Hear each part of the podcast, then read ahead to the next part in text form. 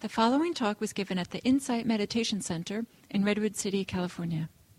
Please visit our website at audiodharma.org. So, my friends, so welcome back to our um, introduction to mindfulness meditation part two, and uh, looking at the hindrances. And today we're going to look at the hindrance of desire, sensual desire. And um, and in order to kind of uh, begin into this uh, topic today, and anytime there's going to be some kind of practice opportunity like this, sometimes it's nice to just pause at the beginning to get uh, settled and connected. And this kind of uh, learning the art of, you know, a 30 second settling, 60 second settling is a very, very helpful.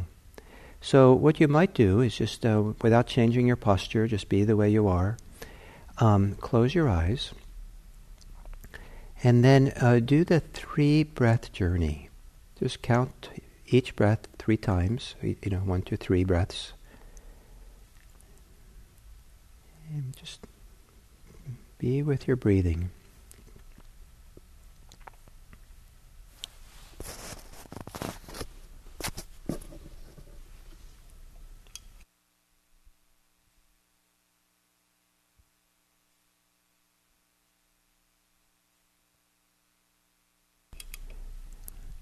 And then let's do that again. Do uh, count three breaths a three breath journey. But the end of each, as you exhale each time, relax your body, settle your body.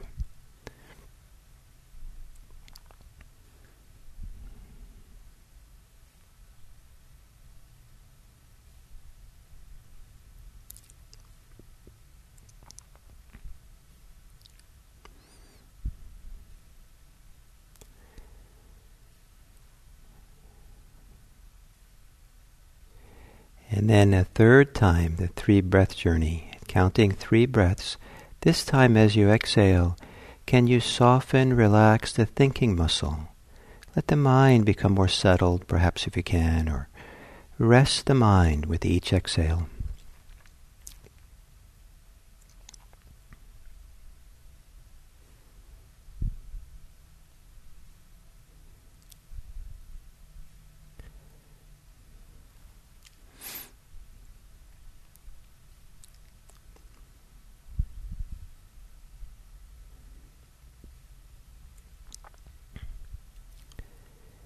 And then you can take one deep breath, and when you're ready, you can open your eyes.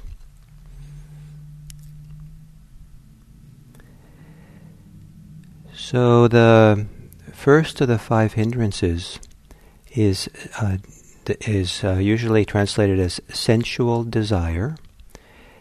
And it's useful just to step back and look at desire in general first. Desire is a central aspect of human life, and so much so, and such a big part of it, that it's probably be fair to uh, call humans um, human, not human beings, but human desiring, desirelings. Uh, because we're always desiring. Desiring is part of life all the time, whether it's small or big, whether it's healthy or unhealthy desire. Uh, there's always some kind of desire. Even wanting to eat is a desire. Going, wanting to go to the bathroom is a desire. Wanting to make yourself comfortable as you're sitting is a desire. So all these things that uh, drive us, that move us, that inspire us, that help us make our way through our daily life and our, our whole life itself. So it's very important not to automatically make desire a problem, to think that desire is the problem that we have to overcome. There has to be some uh, discernment about desires, and to distinguish, uh, there's two sets, uh, two distinctions to be made. One is between those desires which are healthy, appropriate, and those desires which are unhealthy or unhelpful or not appropriate. And um, and to be, have some wisdom about that distinction is very helpful. And the word appropriate is important because some, and this is the second distinction to make, is uh, uh, is between the appropriateness of a desire, the inappro- inappropriateness.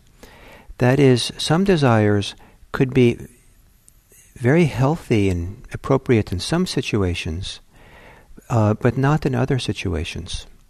If we have a very busy, full life, uh, and then we would like to help, you know, a neighbor with their shopping, uh, that seems like a noble and wonderful thing to do. But if we're already overstretched thin, and that's the the straw that breaks the camel's back to go do one more thing for one more person, then that desire to be helpful probably isn't appropriate at that moment. And we better take care of ourselves or do what we said we were going to do and finish that rather than take on a new thing. So there's lots of appropriate, very healthy desires, but the timing of them or the situation for them is not appropriate. Um, so we have to kind of distinguish, so we're not making all problems, all desires are a problem. A third distinction around desire are the desires that come up where there's no compulsion to act on them, and those desires that come up where there is compulsion. And uh, compulsion uh, means that we're driven, there's a sense of uh, uh, uh, urgency, there's a sense of I have to do this, um, desperation even, uh, or very strong kind of energy that's driving us, and even sometimes against our own wisdom. In the extreme version, for example, is um, a form of desire is addiction. Very strong desire for food, alcohol, drugs, sex, all kinds of things that um, uh, being in relationship, getting approval from other people, um, being right, having, you know, insisting on our opinions. These things are very powerful for in people's psyche. And, um, and the sense of compulsion. And even healthy desires that are the object of desire, the purpose of the desire is, is good in and of itself, can come with sometimes with this compulsion where we're not really free. And sometimes because it's a healthy and appropriate desire, um, it's so easy to justify it and not notice that we're not actually acting freely and free will with this. We're being driven and pushed into doing it. Sometimes in situations not appropriate. Um, and then there's desires that come up that there's no compulsion involved. They could be there can be a lot of strength to it, a lot of clarity, and a lot of even kind of passion to it, you know, like enthusiasm for it. But there's no drivenness. There's no like we have to do this or else. Um, we can just see, oh, there's uh, there's my desire. Uh, desires come a dime a dozen. They come and they go, and uh, there's no compulsion. But now that I sit with the desire and look at it, oh, it does seem like a good desire. I think, and if I look at the situation, it seems like the situation warrants it. It seems appropriate, this desire. And so let me act on it. And let me act on it with some being relaxed and not a bulldozer that pushes through and gets what I want for me. I'll just work on it in an easy way, nice way, and if it works out, great. But I'm not going to have a, uh, just you know some of the forms of compulsion have come have to do with expectation, or in, when there's a sense of need associated with a desire. Of course, we have needs, but the compulsion that can go along with need transforms need into neediness. And this idea of desire and neediness, then we're not free. So, to make these kinds of distinction, healthy and unhealthy desires, appropriate and inappropriate for the situation, and then is there compulsion or no compulsion? The idea of compulsion is fascinating because, uh, uh, or drivenness, or, or being glued to the desire. Because that's something we can usually feel if you quiet your mind a little bit, just close your eyes. You, you, you could maybe feel physically in the mind and in, in the body that um, uh, what it's like for that extra tension, pressure, reaching out, grabbing a hold, contracting, that comes along with contraction, with uh, with compulsion and um, and to really feel the tension of that, to feel the contraction of that, uh, the pressure of it, is a game changer, because then we begin to step away and see what's going on underneath it, rather than uh, just kind of being pushed, almost unconsciously sometimes, by the compulsion. So that's you know, so that's this you know, looking at desire, the different ways, and also I think it's important to have a lot of respect for desire. And as some of you know, I really like the word respect because um, it's not to dis- means not to dismiss anything or demean anything, but to see it with respect means to see it with it's worth our attention. It's okay for it to be there in a certain kind of way. But also the word respect means um, to look again, to respect, like spectacle, to look again. And mindfulness practice has a lot to do with looking again. So, not kind of automatically reacting, automatically coming to conclusions, this is what it is, but having some pause to be able to say, What's, what is this really? Let me take a look at this. So, to respect our desires.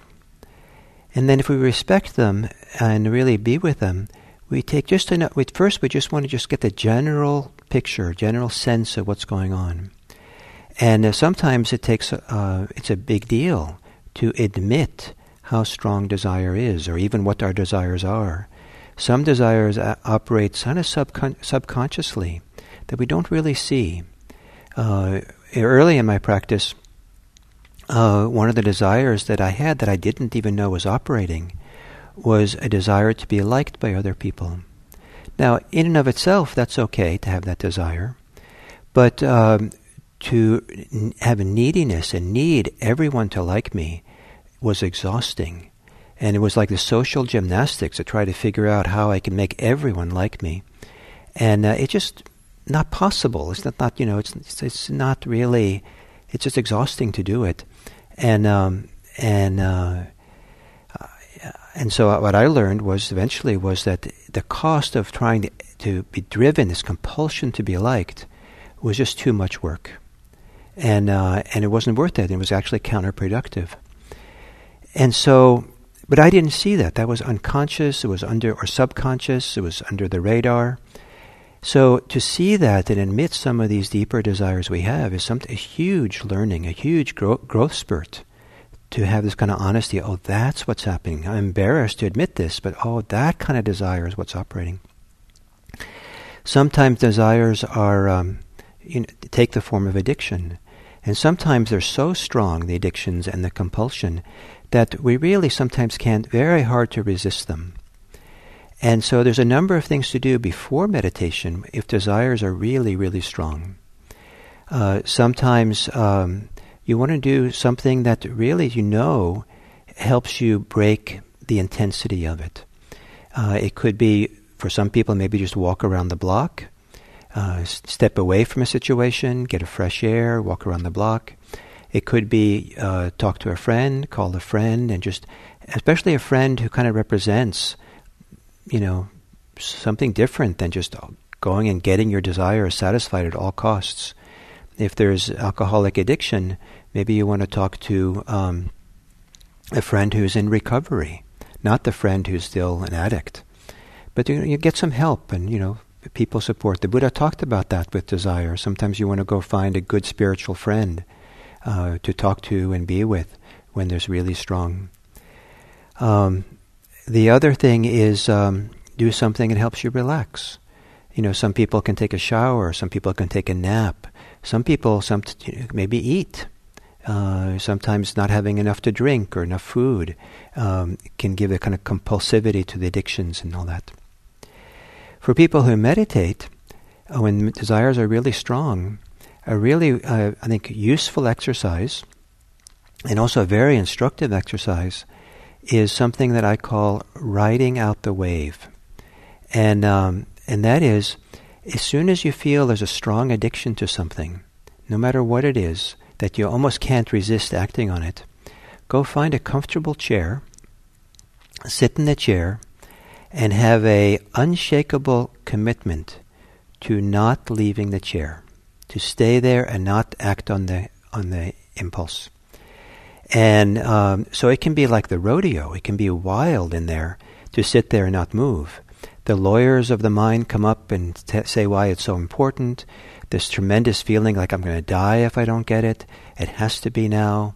It's um, very, very strong forces can arise when there's strong addictions, strong desires, and um, um, and uh, then to uh, but not move, to sit there and maybe hold the, the arms of the chair and really insist on st- because sooner or later the wave will crest, the intensity will pick up and pick up, wave will crest, and you'll get to the other side and it'll diminish and get quieter. And the idea is to stay in the chair long enough until it crests and you find yourself on the other side of the wave. And I've known many people who followed this instructions and they've come back and said, uh, this was so empowering for me. I felt I developed so much confidence in my ability, um, and I felt kind of kind of strength developed in me because it was really hard. I broke out in a sweat, but I just rode out the wave. And now, when they, these things come, uh, they're less powerful, or I know what to do. So these are all things you can do independent of meditation, because we respect them and respect the intensity of them. And sometimes sitting down in meditation maybe is not the time and place to really kind of work through some of the intensity of, of desire. The particular desire that the Buddha focused on as one of the hindrances is what's called sensual desire. And the word for sensual is kama in the ancient language, Pali. And uh, it also means it means sensual, any any kind of sensual desire, desire for comfort, desire for pleasure, desires for sex, desire for good experiences like good food or anything. Um, and these uh, can be very primal in human beings and very intense and also uh, very fundamental.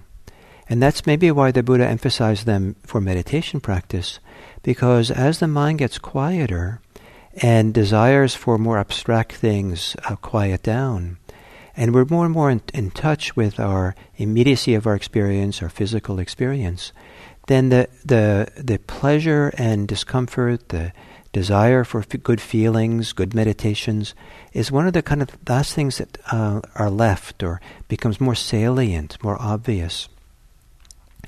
And so, um, and so, to get a handle on or understand our desire for sensuality, for sense pleasures, for comfort.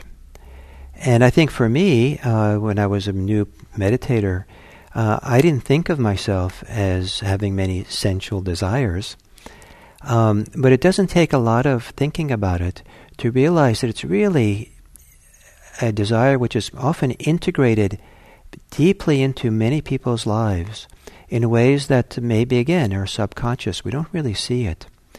So, uh, you know, uh, many people will spend money buying something that the only difference between getting something which is practical and straightforward and the basic needs taken care of will spend more money to buy something that's more pleasant, more enjoyable, that brings more sense of of uh, sensual pleasure.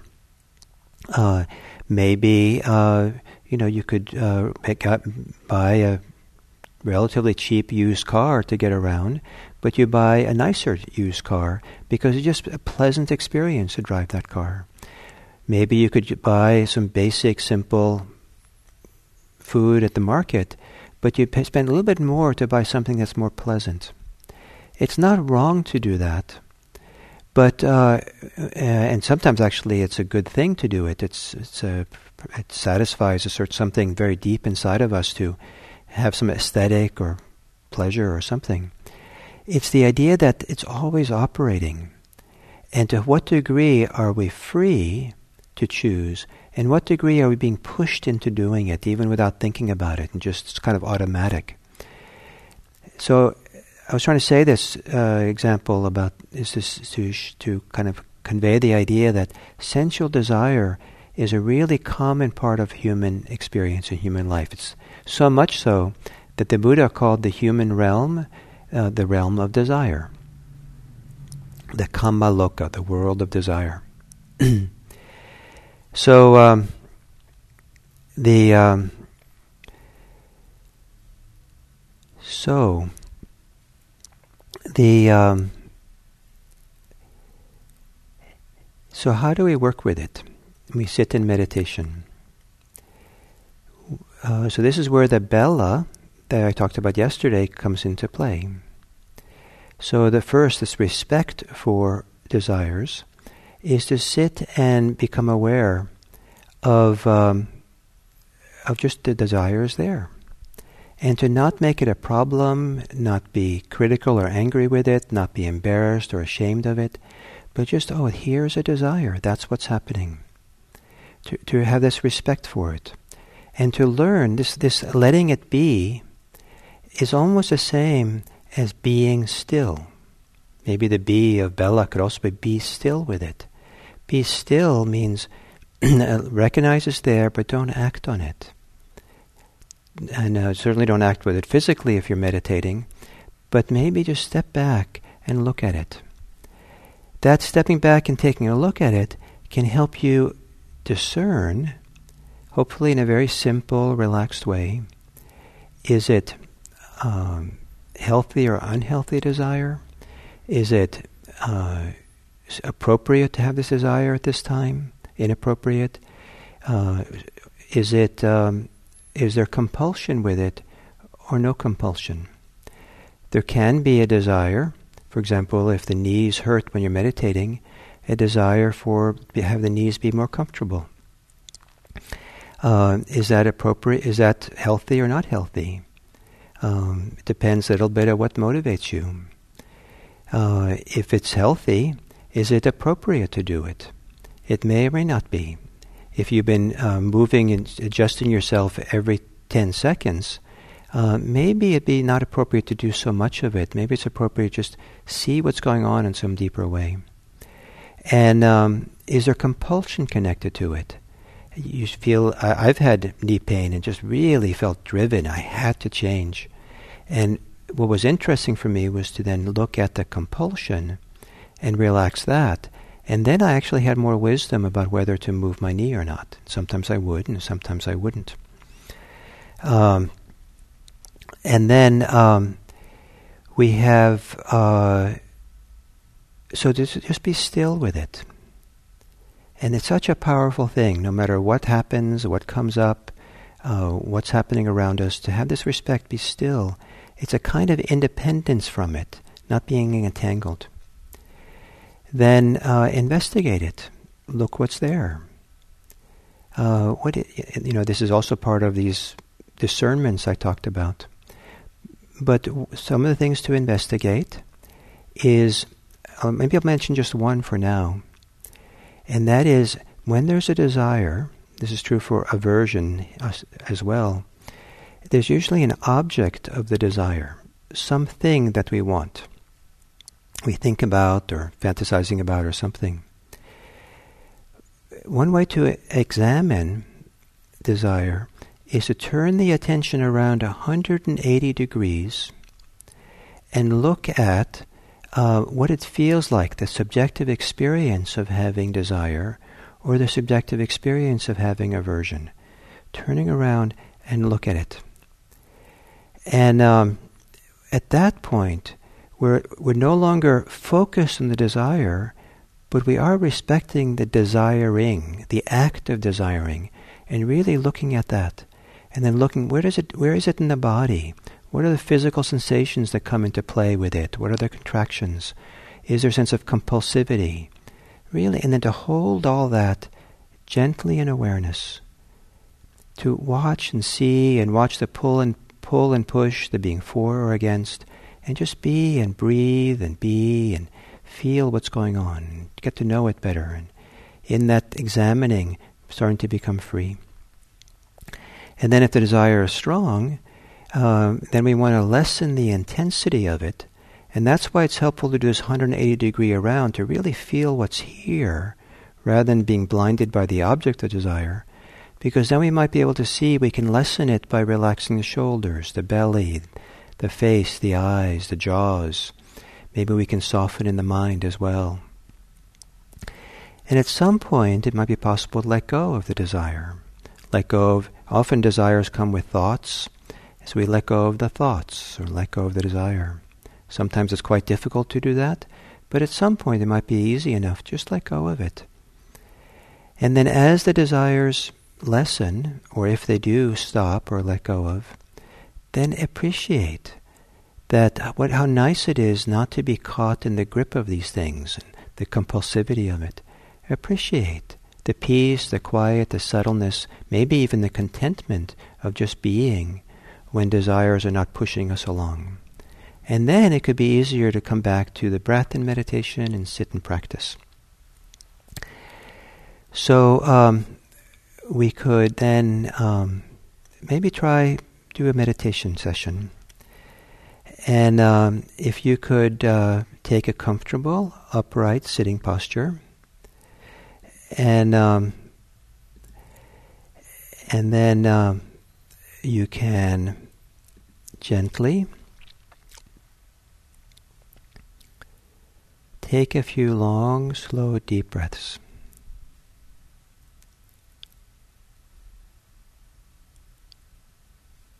Breathing in, breathing out.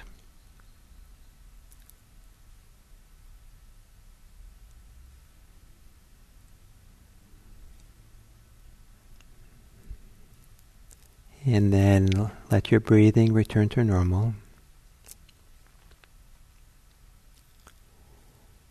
And look around your body to see if there's anything that you can relax and soften.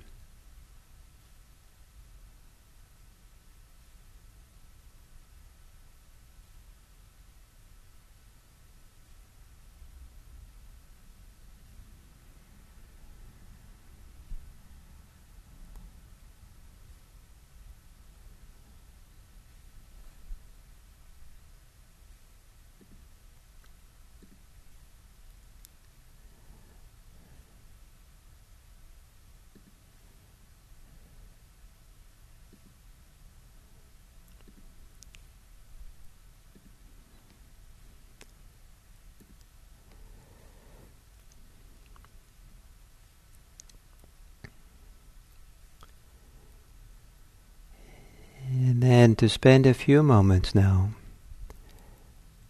breathing in a normal way. For a few moments, perhaps trusting the body's experience of breathing. Even if it's uncomfortable in any kind of way, almost like you give breathing the benefit of doubt to trust being with it.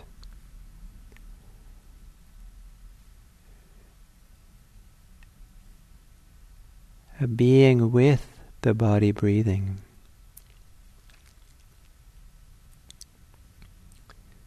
And maybe each time you exhale, to let your thinking muscle relax, letting go of your thoughts, quieting your thinking mind.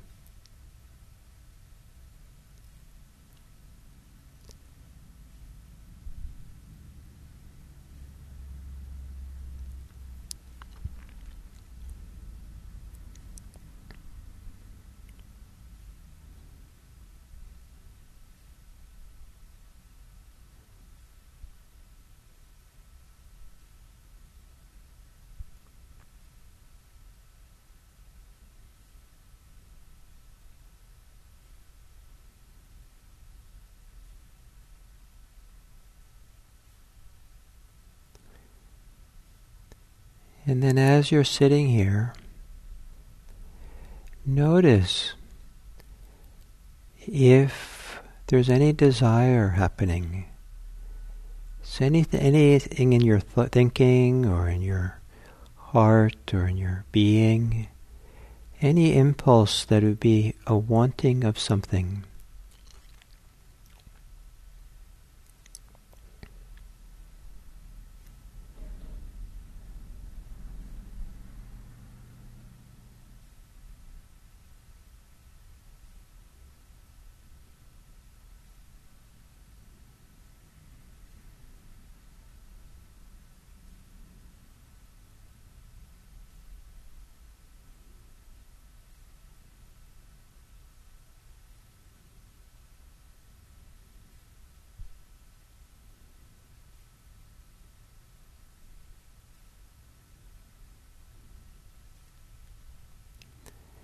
And then can you offer it some respect in the sense of letting it be or letting yourself be still and just observe it, just know it's there, including knowing if there's any compulsivity. Or is it there in a light, easy way, or is it strong?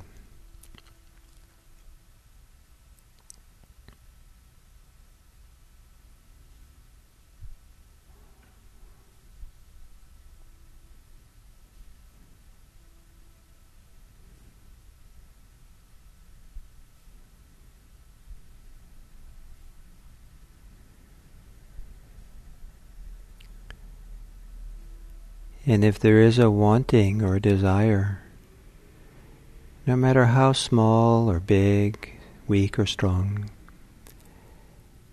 see if you can do that turn, a 180 degree turn.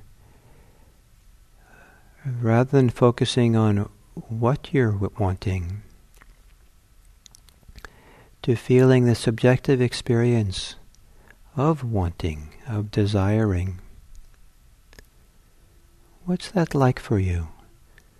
In your body, in your heart, your mind, to have a desire.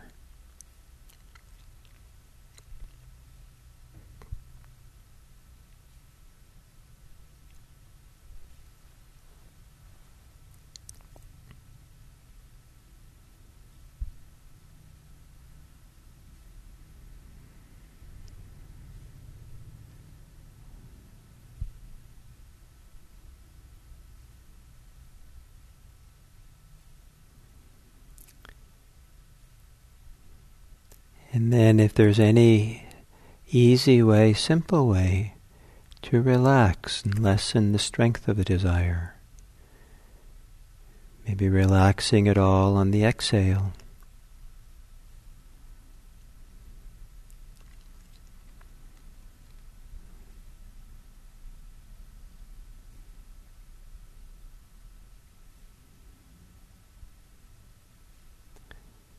Or letting go of the desire.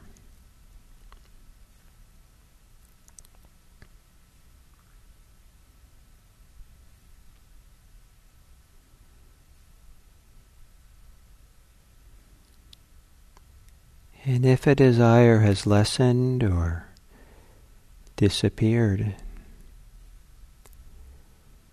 is there something you can appreciate about that? Appreciate its absence, appreciate maybe some nice feeling that replaces it.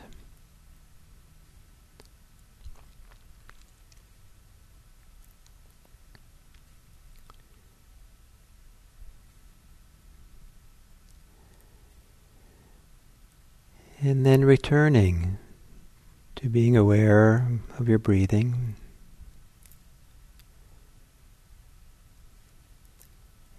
And staying with your breath quietly for a few minutes. But if you find yourself distracted or challenged to be with your breathing, notice if there's any desire as part of that challenge.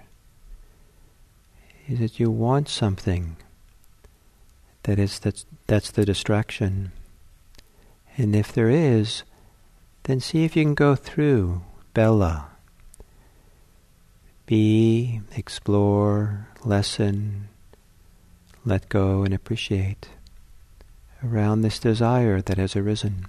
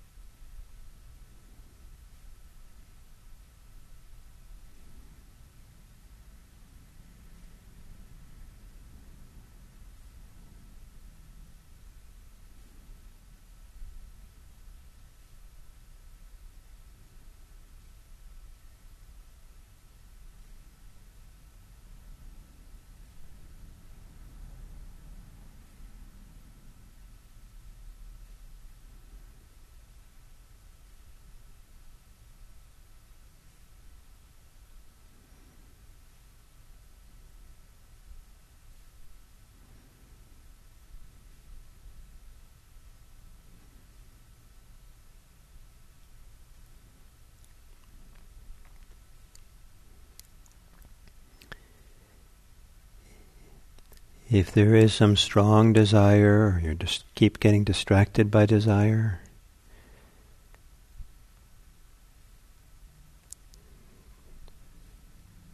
see if you can move away from the object of desire, thinking about it, to feeling the subjective experience.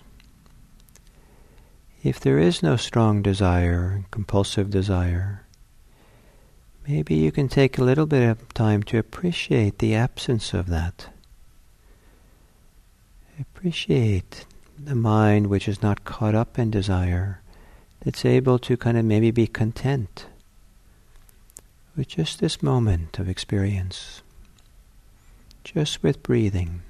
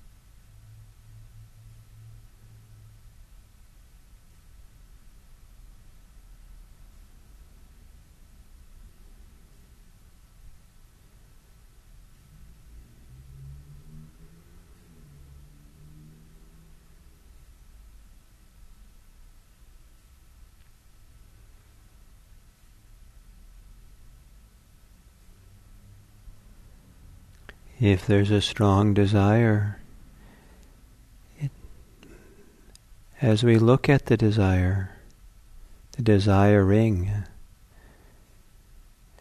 you might also notice if there's an underlying emotion to it that may be fueling it, supporting it. And if there is, you can do mindfulness of emotion.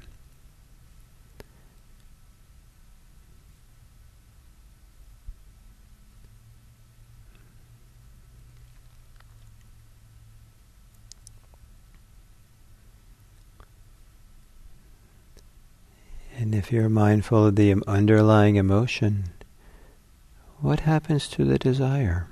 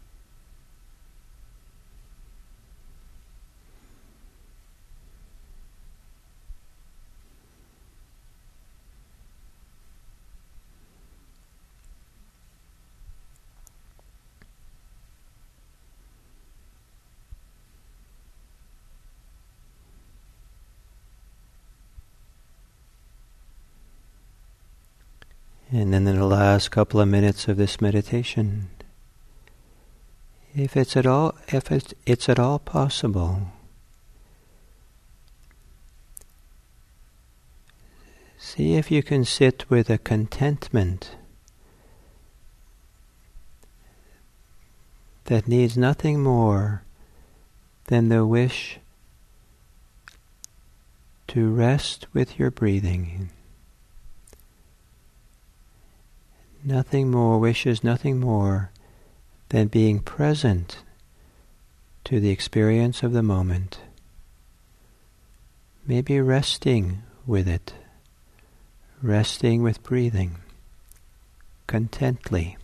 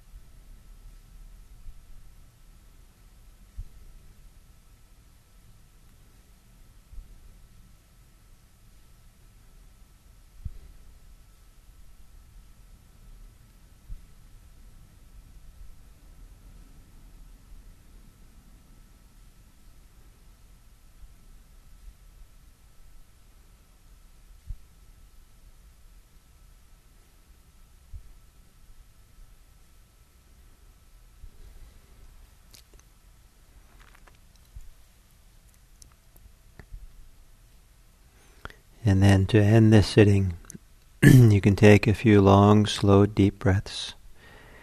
And when you're ready, you can open your eyes.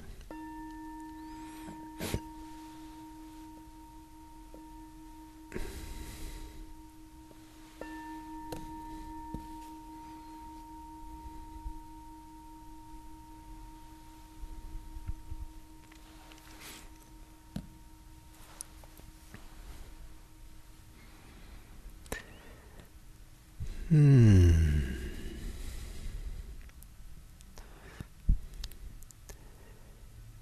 So, in giving these instructions today, I'm uh, aware that when we give mindfulness instructions, vipassana instructions, sometimes there's a lot of instructions, almost too much and it can lend itself to the idea there's a lot to do, and you have to be busy and do all these things, keep all this stuff in mind, and um, and hopefully that's not the results of giving these instructions. Um, what we're trying to do in vipassana practice, mindfulness practice, is to start to become wise about how our minds and hearts work, so we can navigate with it and find a way to uh, be free to be at ease, to find peace, and not be so busy, not be so compulsively active in doing and searching. And so, what the things I teach is more like the landscape of where we're getting becoming wise over time. Uh, it's not the instruction to be busy. Now, in terms of desire, there's an interesting kind of thing to be aware of and that is there can be any of these hindrances, but let's keep focusing on desire. Uh, there can be a secondary desire in relationship to having a desire. There can be a desire that arises, and then there can be a strong desire for it to go away, a strong desire for some other experience, a strong desire to be involved with the desire. I've known people who've had fa- fantasies, and uh, fantasies are often desire fantasies, not always, but often they've had fantasies, and um, and then they felt, you know, I've had a hard day. I deserve to fantasize for a while. So there's this desire for the desire, for the fantasy, or there could be, um, uh, you know, a desire not to have it. Uh, there could be kind of an aversion there could be um, desire for more of it, more of that desire, because part of the reason desire, especially fantasy, desire, fantasy desires, can pull us into their orbit is because they can come along with a feeling of pleasantness, the promise of something pleasant, or the pleasantness of the promise of something wonderful happening, or just the imagination of great things can um, can kind of make physically start feeling pleasant and relaxed and warm. And so we get seduced sometimes by the pleasure. And so the desire, you know, maybe it's sexual desire or f- desires for food or desires of grandeur or something. And, um, and then we find ourselves wanting more of the good feeling that can come from having those fantasies. So sometimes step back and say, is there any secondary desire, underlying desire for it? all in good time. The idea of being still, letting it be, is such an important part of this mind, vipassana practice because we don't want to be in a hurry to fix anything. Don't, be, don't, be, don't want to be in a hurry to do the technique and somehow overcome things and make it different. We really want to, it's really powerful to learn to just sit, be still, not being for something, not being against it, not being involved, but also not pushing it away just being with it and seeing it clearly. And then we can begin the examination. And one very, hopefully, simple way to go through the examination is to go through the instructions I gave for the Introduction to Mindfulness Meditation, Part 1, which was uh, uh, there's f- basically four domains of, of area of our experience that are useful to tune into. There's our breathing, the body's experience, the emotion, and the cognitive thinking parts of it. So if there's a lot of desire going on, you can go through that checklist. How's this affecting the breathing? The breathing gotten tight. If it's really a lot of desire, the breathing's maybe gotten contracted and tight and shallow.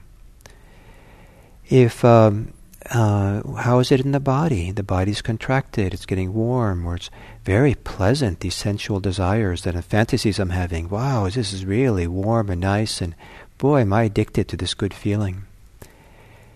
Uh, what's going on with um, uh, uh, with em- emotions? There might be an underlying emotion. Maybe fear is driving the desire. Maybe a feeling of lack or loneliness, or some discomfort we're trying to get away from and uh, and then also what's going on in the mind, what's going on with the thoughts. Are there certain beliefs operating that are very strong? Uh, are there certain um, you know fantasies that are operating or images that are operating that's really fueling and keeping this going? Again, not to be busy, but kind of take your time. Be slow in being mindful. I like to think of mindfulness as going at the speed of trust going at the speed of love even or it's just take your time and just the speed of the speed of mindfulness the speed of staying present and aware of what's here. Operate on this at the speed of awareness speed of recognition. Oh that's what's happening. That's what's happening. So desire is an important part of human life. Uh, we're not trying to problematize it or be critical automatically of desire. We're trying to become wise about desire. And as we become wise, to navigate the world of desire so the desires don't take away our capacity to be centered, to be at peace, to be at ease, and to be wise about these desires that we have. So we have about five minutes before the 10:30 ending, and I did take some questions before we started at 10 o'clock, and it, uh, someone asked, it was recorded for YouTube, and so we'll keep it in the recording. It was not recorded for Audio Dharma. But uh, if you would like to uh, maybe ask one or two questions, we have time now in the last five minutes. Um, I'm happy to try to answer some more, and hopefully I didn't miss a question that was earlier. It's too hard for me to go back up in the chat box to find it. Um, so,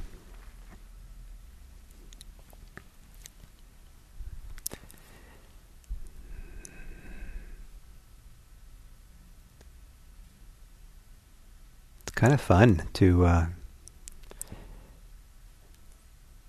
have this very interesting relationship with, um,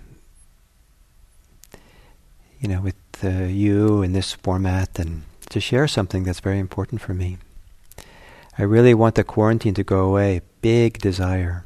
Yeah, there's a lot of people who have that desire. And the question, it's a reasonable desire to have. It could even be appropriate. But can we, um, can we not have that big desire take over or make us do unwise things and learn to find our peace with that desire? And maybe, maybe just the intensity needs to lessen so not so big. And, and we recover, we, we recover something important about ourselves when desire is not in the forefront. Um, grief is a big hindrance for me. Um, the clinging and not being able to let go. What is a good way to approach this?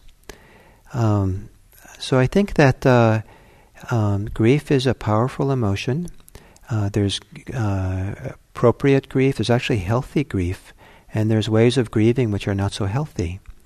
Um, and so part of this discernment of mindfulness is over time to learn the difference between uh, kind of healthy and not so healthy ways of desiring, grieving, and all that. And one thing about grief is not to collapse into it and not to have self pity, but to. This is why meditation is a wonderful kind of laboratory for discovering a different way of grieving, is to sit in an upright and like this riding out the wave can be done very respectfully for grief. Allow the waves of grief to come but don't collapse into it or don't make conclusions on it or don't build up a sense of self or self pity or just kind of trust it and ride out the wave and this washing it through and and, and you know and keeping the posture upright rather than collapsing or pulling back It's a very powerful thing and allows the waves to wash through. And then it's also possible to do Bella with grief. Uh, and I like the quarantine. Yes, some people do, and some people don't. Some people. Um, and I also find it hard to let go of grief. Yeah, maybe gr- sometimes grief should not be let go of quickly. Uh, grief is a sometimes grief is the natural inner process of the heart to work through something. And I'm not saying it's true for those of you who made comments here, but sometimes uh, we have uh, many people in our society have this idea that if you're uncomfortable or grief is strong, you're not supposed to be grieving, or people unfortunately will come and say, imply that you should be over it by now. But this, it's very powerful, very healthy and wise to allow your grief to arise in meditation. There's something purifying, and it allows the inner process, the healing process of the mind, to have good grief, to have healthy grieving. And it might actually be a very important part of the learning and the growing and the developing of our life and respecting what it is we've lost. So I'm not one to kind of be quick to overcome grief. Give it its time. Let it be. Um, can desiring, so I, I apologize, I'm not seeing these in order. Can desiring Dhamma and helping others be an addiction? To what extent, extent is an addiction? Great question. Yes. Uh, too much dharma, too much Buddhism can be, you know, wanting it too much. It can be a desperation. It can be holding on tight. Um, it can be all kinds of reasons why people get attached to it. Uh, they want to be right. They want to be holding on to the truth. Uh, they have. They want to. They're attached to hope that their uh, Buddhism is going to give all kinds of things. Want to do, they want to do it right. They want to be successful. They want to be the next great Buddhist teacher, and so there's a lot of intensity there. And um, and helping others, same thing. There can be a lot of different ideas where there's a addicted addicted to, addicted to helping other people. All these things can be respected. All these things we can stop, uh, be still, look at them, respect them, and begin to kind of see more fully what's going on. To do the 180 degree turn and look at what it's like to be desiring. Look at the feelings of clinging that might be there, compulsion. This idea of no longer looking at the object of desire, the thing that we want, but really turning in what's the impact it has on us? What's it like to have these desires and this compulsion and clinging? There's a lot of wisdom and freedom that can be found by no longer being fixated on the object of desire. So I appreciate these questions very much, and um, and hopefully we'll have more chance, and hopefully even just answering a few of them is useful for many people. And uh, I really uh, value a lot uh, that you're doing this uh, class, and you're part of all this, and you're interested in um, working on these very important and deep and difficult human energies that we have. And um, so we'll go on tomorrow, and the plan tomorrow is to talk about the second hindrance, ill will or aversion. And um, in the meantime, I hope that these next 23 hours, if you want to make a particular study of how desire works in your life and have conversations with friends about what you've learned about how desire works in your life and the different aspects of it, and look for different ways that it operates throughout the day, and um, you know, in subtle ways, small ways, big ways, and just learn. Uh, read the Dharma book of your own inner life. Thank you very much.